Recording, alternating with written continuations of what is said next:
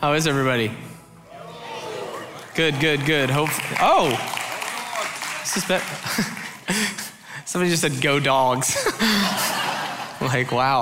Uh, that's how we're feeling today in the room at Gwinnett Church. Welcome, everybody online and over at East Cobb. Hopefully, y'all are doing well. Uh, this crowd today is lively, so I like it.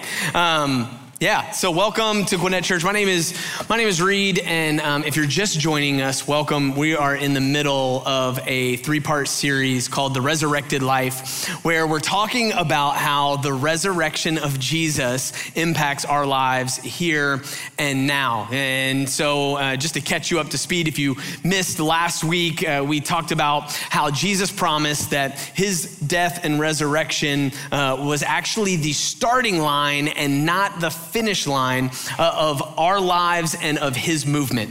And so Jesus said, Hey, actually, when I leave, it's going to be better for you. It's going to be to your advantage that I go and, and I'm going to send you a helper to help you to do and become all that I created you to do and become. And this helper that I'm going to send you is my Holy Spirit, the intimate and animated uh, God in us, right? Presence of God within us. And so he says, I'm going to give my Holy Spirit to you.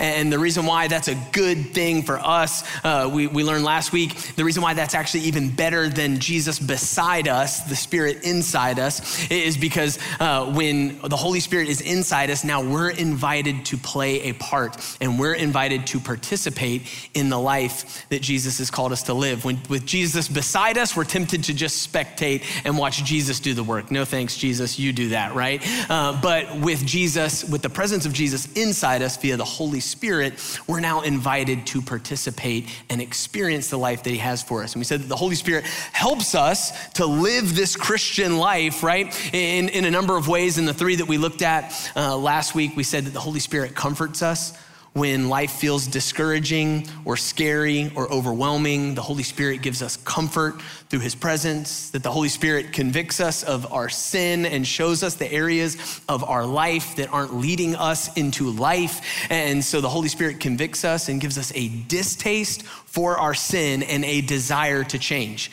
And then we said that the Holy Spirit also helps us by counseling, by guiding, by leading us into all truth and showing us how to live and love like Jesus. And so we said that this is the way that we live the Christian life. It's via the power of the Holy Spirit. This is how we experience this resurrected life that Jesus promised that we could have. And now, uh, this week, we're going to tackle um, something else along these same lines. We're going to be asking ourselves the question okay, so uh, I've got the Holy Spirit. So if I've put my trust in Jesus, I've got the Holy Spirit. If He puts His Spirit in me, if that's really true, then why am I still struggling? Have you ever asked yourself that question?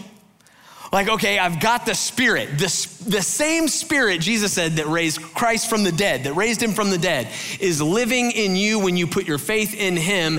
And yet, there are days, there are weeks, there are months. For some of you, there are lifetimes where you still struggle with the same old stuff. And you're like, if I've got the Spirit of God in me, then why am I still struggling with those same actions, with those same habits, with those same patterns?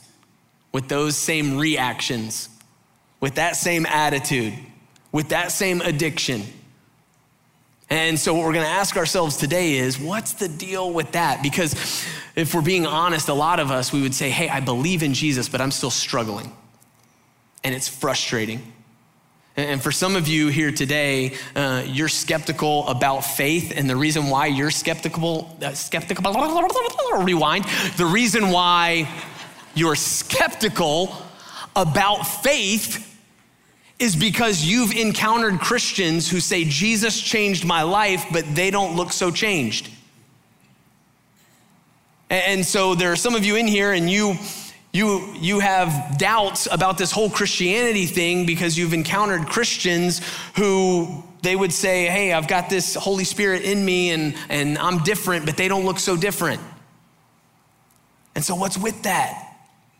That's what we're going to talk about today. We're going to talk about why we still struggle and what we should do about it. And so, and so in order to do that, we'll just start off like uh, and just address the elephant in the room. Hey, if, if you're someone that still struggles, if you're someone that struggles to be consistent, if you're someone who looks and you go, hey, I noticed some gaps in my life between who I ought to be and who I actually am, who I want to be, and yet who I am on a day to day basis, if you're someone who recognizes you've got some gaps, you recognize you've got some inconsistencies, if you're a Christian in the room and you're like, yo, I've got some gaps, I'm still struggling, um, the, the, the good news this morning is that you're actually in good company. You're in good company. As a matter of fact, one of the most influential uh, and important Christians in all of history, this guy named the Apostle Paul, um, who he for sure like understood the message of Jesus, had the Holy Spirit, was living it out. As a matter of fact, there were more churches. Like he's responsible for most of the known world knowing about the message of Jesus, right? Like this guy got it, and yet he talks about in his own writings, he talks about his struggle to actually shrink some of those gaps. And he talks about his own struggle with knowing what Jesus did and yet not always living like it. And so we're going to take a look at that this morning in the book of Romans. If, if you're not familiar, the book of Romans was written to a place called Yep, that's not a trick question. I know. You guys always think, y'all think I'm out here to get you and be like, Jesus juke you. I'm not. Uh, I'm here to, I'm, I'm lobbing softballs to you so that you walk away feeling so much more spiritual than you actually are.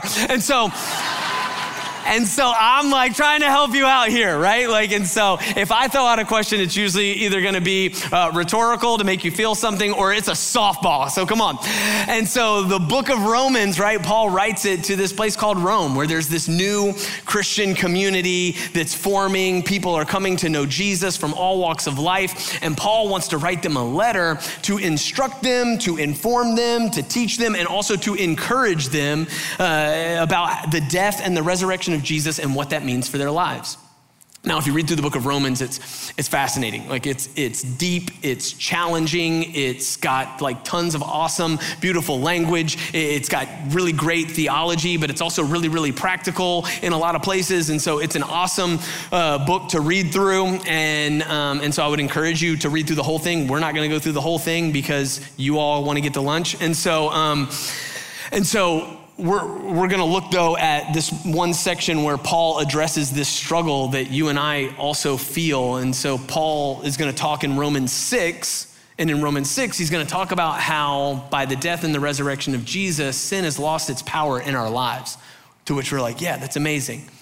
And so he says, you know, sin's lost its power over us. Now we're, we're under a different power. It's the power of Jesus. And he says, but then he's going to get into seven and he's going to say, but even though I know that, and even though many of you know that, and even though I've experienced that, and many of you have experienced that, he's like, I still struggle. I want you to see, see how Paul says this. He, he says, I'm writing in yellow this morning. I just decided. He says, I do not understand what I do. For what I want to do, I do not do. but what I hate, I do.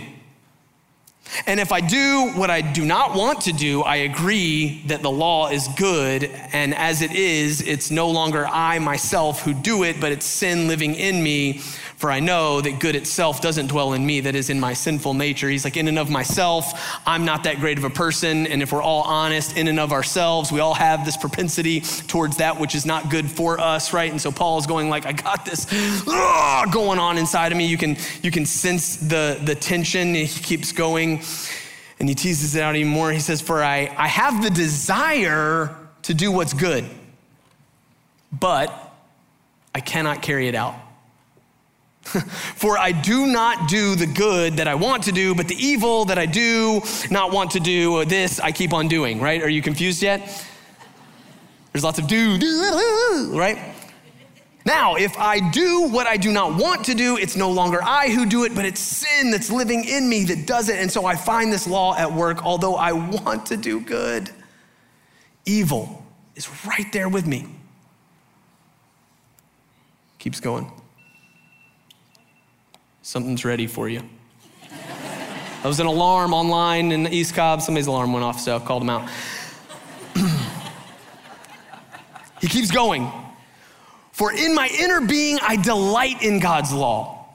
In my inner being, I delight in God's law. But I see another law at work within me, waging war against the law of my mind, making me a prisoner to the law of sin at work within me. He says, What a wretched man I am. Who will rescue me from this body that is subject to death? Do you feel the tension? Do you feel the struggle in Paul's words?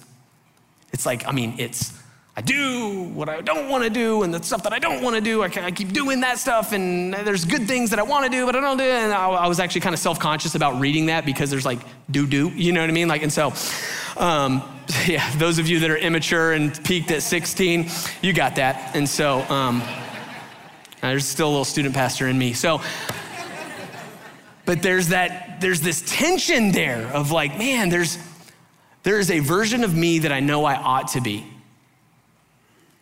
and then there's who I actually am. And there's these gaps. There's this person that I know that I can be, that I probably should be, and then there's who I really am.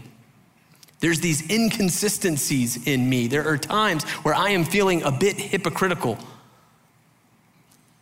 And I find myself wondering, like he, he, he says, uh, I love this. He says, I don't love it, but uh, it's so relatable. He says, what a wretched man I am. It's like he's going like, what is wrong with me? You ever feel that? Like you're like, I, I should be past this by now. I should, I should be beyond this by now. Like, why, do, why am I still doing that? Why am I still acting that way and reacting that way? Why did I say that? Why do I keep saying that? Why do I keep looking at that stuff? Why do I constantly, even though I know there's freedom in Jesus, why do I constantly cope with a bottle? Like, what's wrong with me? Do you ever feel that? Paul's going, Me too.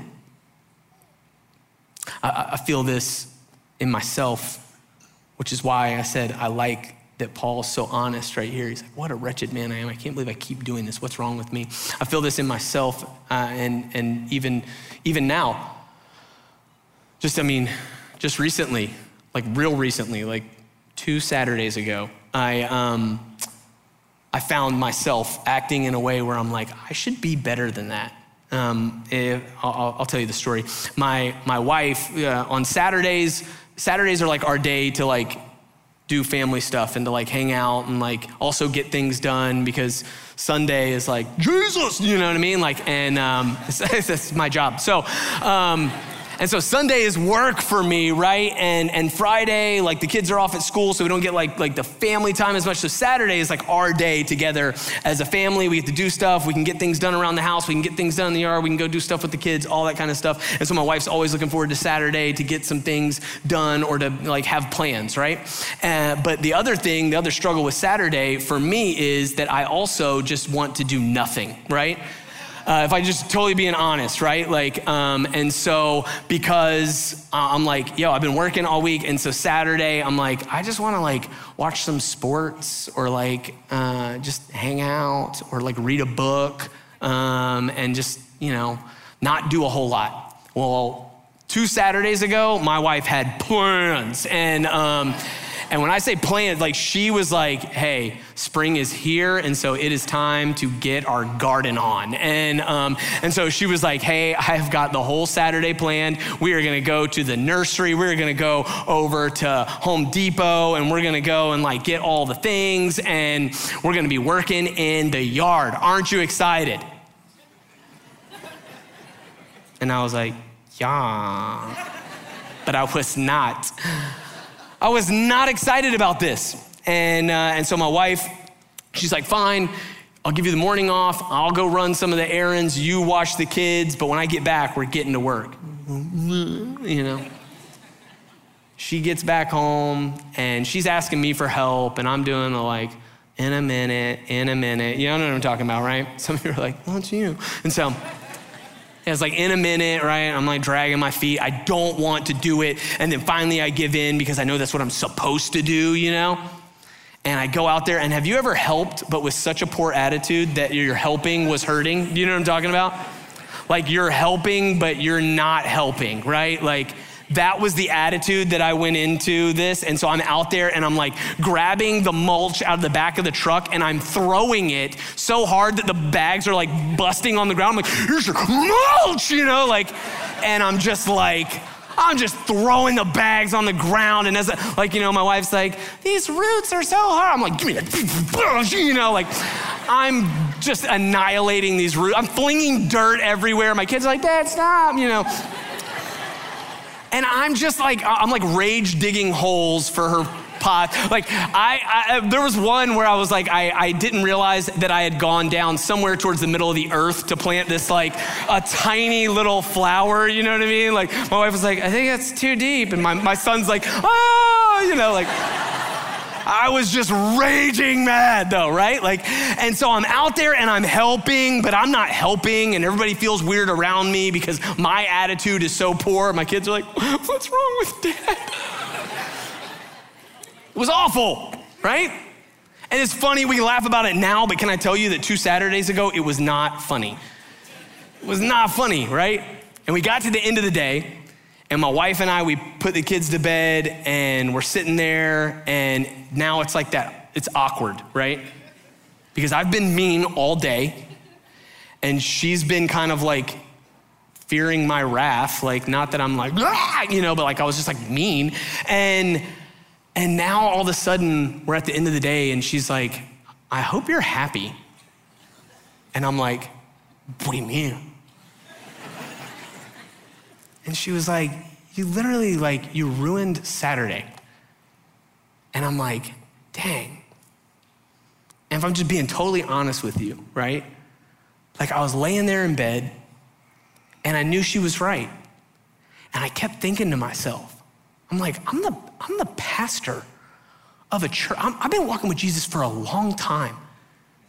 I should be better than that. I should be more mature than that. I should have outgrown that by now. And I felt myself in this verse that we just read, this passage that we just read.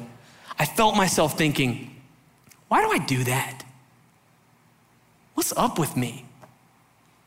Like, why am I still acting and reacting like that? So childish, so immature, so selfish. I'm like, because that's really what it was. Saturday was an inconvenience to what I wanted to do, and so I acted like a jerk and I punished everybody else for it. And I found myself asking, why do I do that? And then I'm preparing for this series the whole time, and I'm sitting there thinking, I got the spirit of the living God in me, and I'm acting like a selfish little kid. What's up? You ever feel like that? You ever find yourself struggling with stuff that you think, I should be past that? I should be over that. I should have grown beyond that. What is going on? And that's what Paul is describing. It's the human condition. And he's going, Look, I get it. I feel it. He said, What a wretched man I am. And then he asks the question, Who's going to rescue me from this body that's subject to death? basically, what am I gonna, what are we gonna do about it? Right? What are we gonna do about this? Like, what's going on here? What Paul has described here in this passage is the reality that while sin is dead, Jesus has put sin to death. The power of sin is dead, its influence is still real. Yes? The power of sin is dead in your life. You no longer have to um, respond yes when sin comes knocking. You no longer have to answer that door. And yet, its influence is still very real.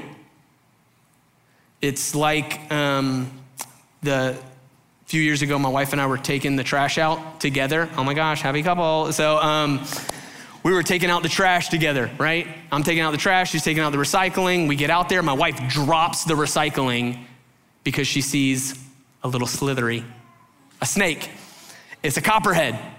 And so, yeah, and so I did what every other great husband does. And I was like, ah, you know, like, and so I'm teasing. I went and got a shovel, right? And so I went and got a shovel, and don't email me. Like, I listen, I killed the snake, okay? So I know you're like, yeah, you should throw it in the woods. I'm like, no, you know. So, so I, I know God's creation. So like, not that guy. So. So I took a shovel, right, and I cut the head off of this snake, and but its body kept like la la la la, you know what I mean? Like, and I was like, right, like, and it was creepy, and I ended up googling it afterwards, like, because I was like, that was weird, and it was like, hey, actually, you need to watch out. They were like, because yeah, the body still moves, the head can actually still bite. Exactly. That's what I said. I was like, ooh, you know. And in the same way, what Paul is describing here is that same thing. He says, sin's the same way. He's like, Jesus cut the head off the snake.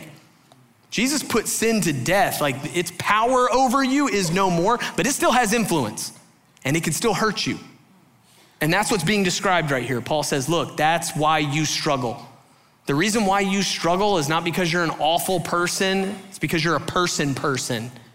The reason why you struggle is because there's still this thing called sin, and it still has influence. It may not have power, it can't tell you what to do, but you can still say yes.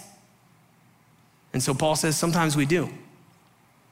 So because there's this, this thing called sin that while Jesus has put its power to death, it still has influence in our lives. And sometimes we still say yes. That's why we still struggle, even though we have the Spirit of God in us, we still struggle because sin still has influence. And so, what do we do though? That's what Paul asks. Who's gonna rescue me from this? Do I just stay stuck? Do I just keep struggling? Or is there a way forward? He's going to answer his own question.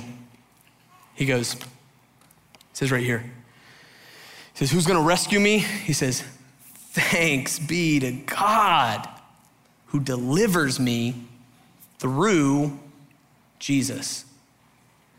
He says, All right. He's like, I know I'm a mess. I keep struggling. I don't always get this perfectly. I still have gaps. I still have inconsistencies. He says, but I look to Jesus. And I look to Jesus because although I don't get it perfectly, Jesus was perfect, so I don't have to be. It's good news today. He says, I look to Jesus because he was perfect, so I don't have to be. Jesus set me right with God. We call that justification, yes? That's the fancy church word. He says, Jesus set me right with God so that now I'm not having to struggle to get right with God. And now he set me on a new path whereby which I can become more like him and experience victory over the struggles. And so he goes, I look to Jesus because Jesus has justified me and now he's invited me onto a new path. And we call that, that word is sanctification. Sanctification means a process whereby which we become more like Jesus. But it's a process. Yes? It's a process whereby which we become more like Jesus. And so Paul is saying, hey, I'm still a mess. I still mess up. You do too. We still struggle, but there is hope when we look to Jesus because Jesus has set us right with God and he gives us a new path forward so that we can become more like him.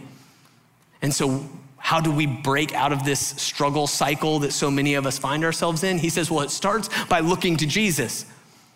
It starts by looking to Jesus, and then he's gonna keep going. And he's gonna say, therefore,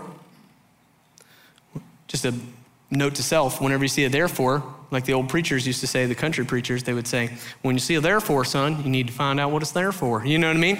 And so, Therefore, when you're reading your Bibles, you can pause and go, What is that therefore, right? Like, he says, Therefore, meaning because we struggle, but because Jesus has set us free, he says, I want to tell you something. I want to tell you your part in this process. Jesus invited you onto a new path. Jesus has lived perfect, so you don't have to be perfect. And he's invited you on a new path whereby which you can become like him. So he goes, therefore, because of Jesus, he says, therefore, there is now no condemnation. There's no condemnation for those who are in Christ Jesus, because through Christ Jesus, the law of the Spirit who gives life has set you free from the law of sin and death. So he says, Hey, look to Jesus. When you find yourself struggling with the same old, and you know there's a big gap and you recognize the inconsistencies in your life, he's like, Look, there's hope. There's hope in Jesus. He says, You look to Jesus and then you remember that because of Jesus, there's now no condemnation. You know what that, that word condemnation is like?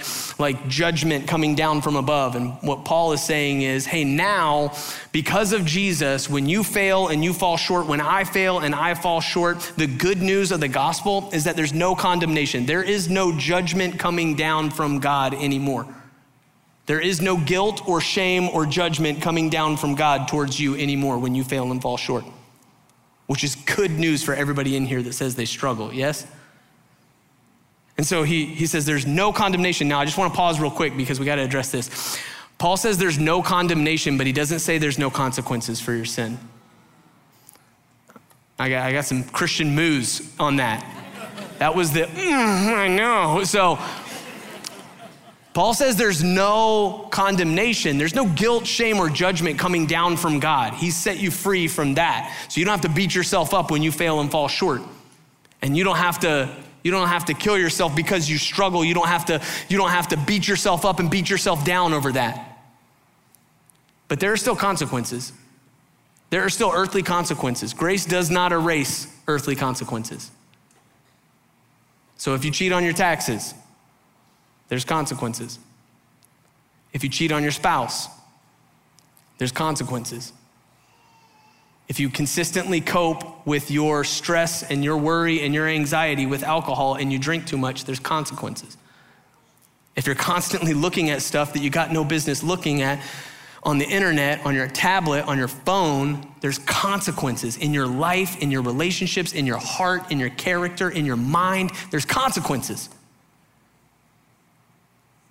So, Paul says, though, there's no condemnation, there's no guilt, there's no shame, there's no judgment for the sin that we find ourselves in. There might still be some consequences, but the good news is, the good news is, there is always, always, always, when you sin and you struggle and you fail and you fall short, there is always, always, always the opportunity to embrace grace. So we look to Jesus when we struggle and we embrace grace. And embracing grace, let me tell you what that does. What grace is, is God's unmerited favor towards you. It's his love, acceptance, forgiveness towards you, not because of anything you've done, but because of what Jesus did. That's grace. And what you can do when you fail and fall short, the good news of the gospel that Paul is telling us is you can look to Jesus and you can embrace grace. And there is power in that. That's not tapping out. When you embrace grace, that's you going, hey, you know what? Like, now I know I fell and, and, and, and messed up, and I know I fell short, but I'm gonna get back up instead of giving up. That's what grace gives you the power to do. When you embrace grace, it gives you the power to get up, to turn from your sin, to learn from your sin, and to ultimately grow from what you just went through. And so there's so much power in that. And some of y'all, you need to embrace grace. You've been beating yourself up because you struggle. You've been beating yourself up instead of embracing grace. And for some of you in here today, you need to embrace grace. You've been allowing your sin to tell you that your issue is you. You've been allowing sin to tell you that because you failed, you're a failure. You've been allowing sin to tell you that what you did determines who you are. But there's a different message. And Paul says, he invites you, embrace grace. There's grace for you. And grace says you can get up and you can turn and you can learn and you can grow. And that failure that you ran into and that struggle that you ran into, it does not have to define you now because of grace. It can refine you. So, he says, we look to Jesus when we struggle what we do, those of us that have put our trust in Jesus, we look to Jesus, we embrace grace. And then he goes on, he's not done there. He's like, You embrace grace, absolutely. Thank you, Jesus, that you forgive me. But he goes on and he says, Therefore, again, because of grace, under the umbrella of grace, he says, now we have an obligation, a commitment.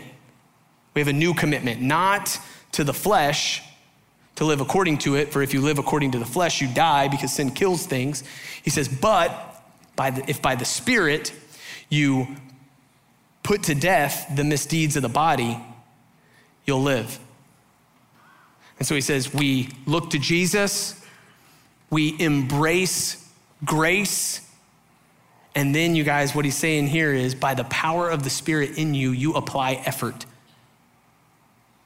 I know that sounds contradictory. A lot of times in church, we make like grace and effort enemies.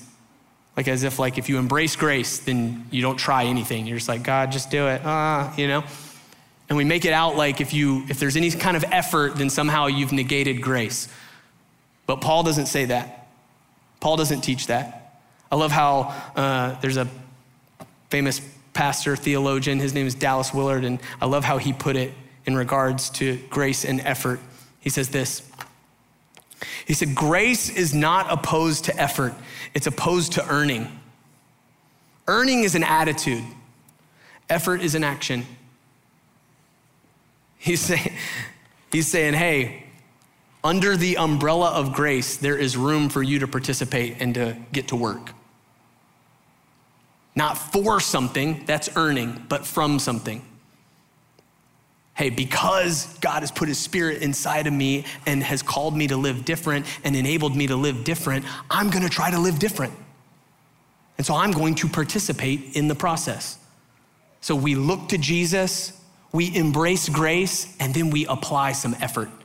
That's where he says, put to death the deeds, the misdeeds of the body.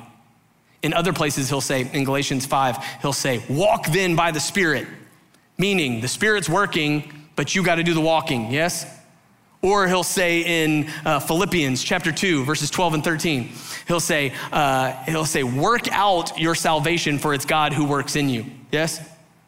Meaning God is working in you, but you got to work it out, right? It's grace and effort. Another theologian, D.A. Carson, will, will call that grace driven effort. And so we actually get to work then on eliminating some of sin's opportunities in our life and we get rid of some of those things and we change some habits and we maybe make some changes to our environment and we make some changes to our relationships. Some of you need to change your environments because you keep showing up in the same places and you wonder why you keep doing the same things. Some of you, you need to make some changes to your relationships because you keep hanging out with the same people and you keep doing the same things. And it's not that they're awful people, it's just that you can't handle them. And so you need to make some changes in those relationships. Some of you in the room, you need to go to bed at the same time as your spouse because you keep staying up too late and they're already in bed and it's tempting you to do some things and to look at some things you got no business looking at and it's affecting your relationship. And so I know they go to bed at 9:30 and I'm a night owl, but you need to make some changes. You need to make some adjustments. You need to apply some effort under the banner of grace. You need to apply some effort to put to death sin. Maybe, though, the, maybe the best effort you could put forth isn't necessarily on the things that you need to remove or to eliminate, it's in what you pursue. Let, let me explain. Uh, maybe one of the best things that you could do in order to eliminate sin in your life is simply to prioritize your pursuit of Jesus. I'm telling you guys, maybe the, maybe the most effective thing you could do in putting sin to death in your life and in putting struggles to bed in your life is to prioritize to, or to reprioritize your personal pursuit of Jesus. Because I'm gonna try to draw this, but this is a those are arrows. Sorry. If Jesus is over here, the opposite of Jesus, a lot of you would be like, it's the devil. And so um, it's not, I mean, sort of, but it's really your sinful nature. And so if you would simply prioritize your pursuit of Jesus, you will inevitably move away from sin. Yes? If you, if you would prioritize your personal pursuit of Jesus and just go, I am going to chase after Jesus with everything I've got, you will inevitably be moving away from your sinful nature and your sinful desires in your life. Paul will call this in another place, he calls this feeding the spirit and starving the flesh. He just goes, You just feed the spirit and it starves the flesh. You move towards Jesus and you're inevitably moving away from sin. And so maybe the grace driven effort that you need to apply in your life is simply you just prioritizing or reprioritizing your pursuit of Jesus. I had to do this, you guys, just being honest. I had to do this um, this, this past couple years during COVID um, when it was like lockdown and, and crazy and we're at home and all of my rhythms got jacked up. Anybody's rhythms get jacked up during COVID? No? All of you are just pillars of discipline. Okay. Those of you watching online, I'm in a room full of liars. And so, um, yeah, hopefully you guys are more honest over there. You probably are. So, I got all my rhythms out of whack. And, my, and I'll just be totally honest with you my personal pursuit of Jesus took a hit in that season. And the result was me parenting more out of anger and frustration, my wife and I arguing more, and sin showing up in those ways in my life and in my marriage. And the thing that helped me to put my sinful desires to death wasn't me sitting down and being like, all right, here's all the, you know, I'm gonna be a better parent today. I'm gonna, I'm gonna try harder in that. I just said, I am going, I need to reprioritize my personal pursuit of Jesus. So I just made a commitment in that season. I said, you know what? I'm gonna get up and I'm gonna give Jesus the first moments of my day again. I used to do that as a younger man. I used to do that, and I need to do that again. And I started to. And now that's become my habit for the past couple years. I've been getting up. I get up in the morning, I go on a walk, I talk to Jesus, I ask the Holy Spirit to help, I get in the scriptures, and I prioritize my pursuit of Him, and it, it is bearing fruit. It is producing results in my life and in my marriage. And I am almost without even trying, putting sin to death in my life because I'm prioritizing my pursuit. To the point now where my wife notices such a difference that if I sleep in too many mornings and I try to skip my mornings, she'll nudge me and go, You need to get up. And she's not like, Oh, because you're so out of shape. She's saying, like, you need to get up and you need to go spend time with Jesus because you're a better husband and you're a better dad and you're a better boss and you're a better friend and you're an all around better human being when you're prioritizing your pursuit of Jesus. And so she'll nudge me and go, get up. And so maybe that's what some of you need to do. You just need to prioritize that pursuit. And you need to apply a little effort. Under grace, you need to apply a little effort. And you guys, when we do that, when we look to Jesus, when we embrace grace, when we apply effort under the banner of grace, then what happens is all of our struggles don't just poof disappear, right?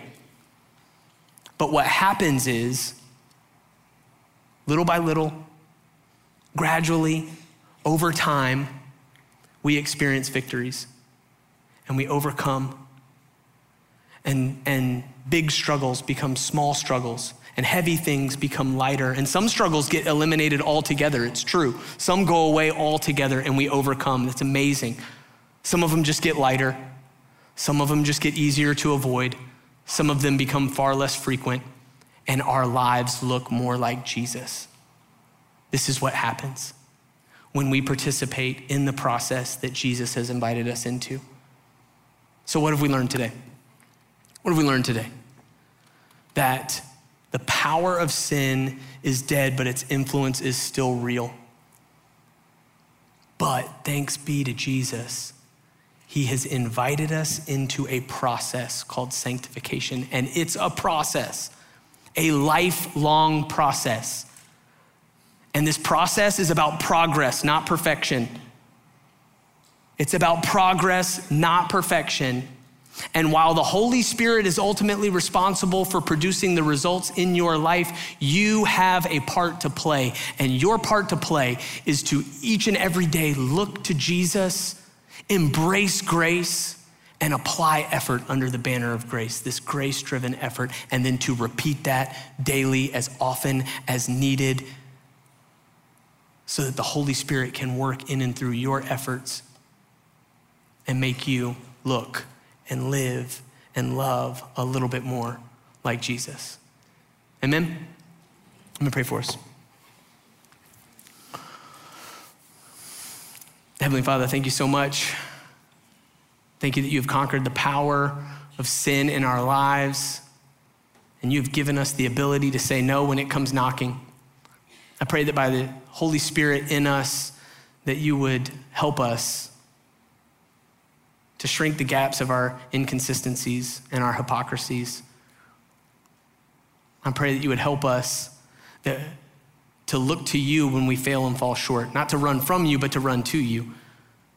I pray that you would help us to look to you, to embrace grace in our lives, knowing that our sins and our struggles don't define us. I pray that you would help us to embrace grace and then to apply effort, to participate with you in this process whereby which you are changing our lives. And so I pray that you would help us to participate in that. And as we do, I pray that you would give us victory, that you would give us freedom, that you would help us to overcome, that you would help us to put struggles to death, and that you would help us uh, to experience life and life abundant in you, just like you promised. We pray all these things in the matchless name of Jesus. Amen.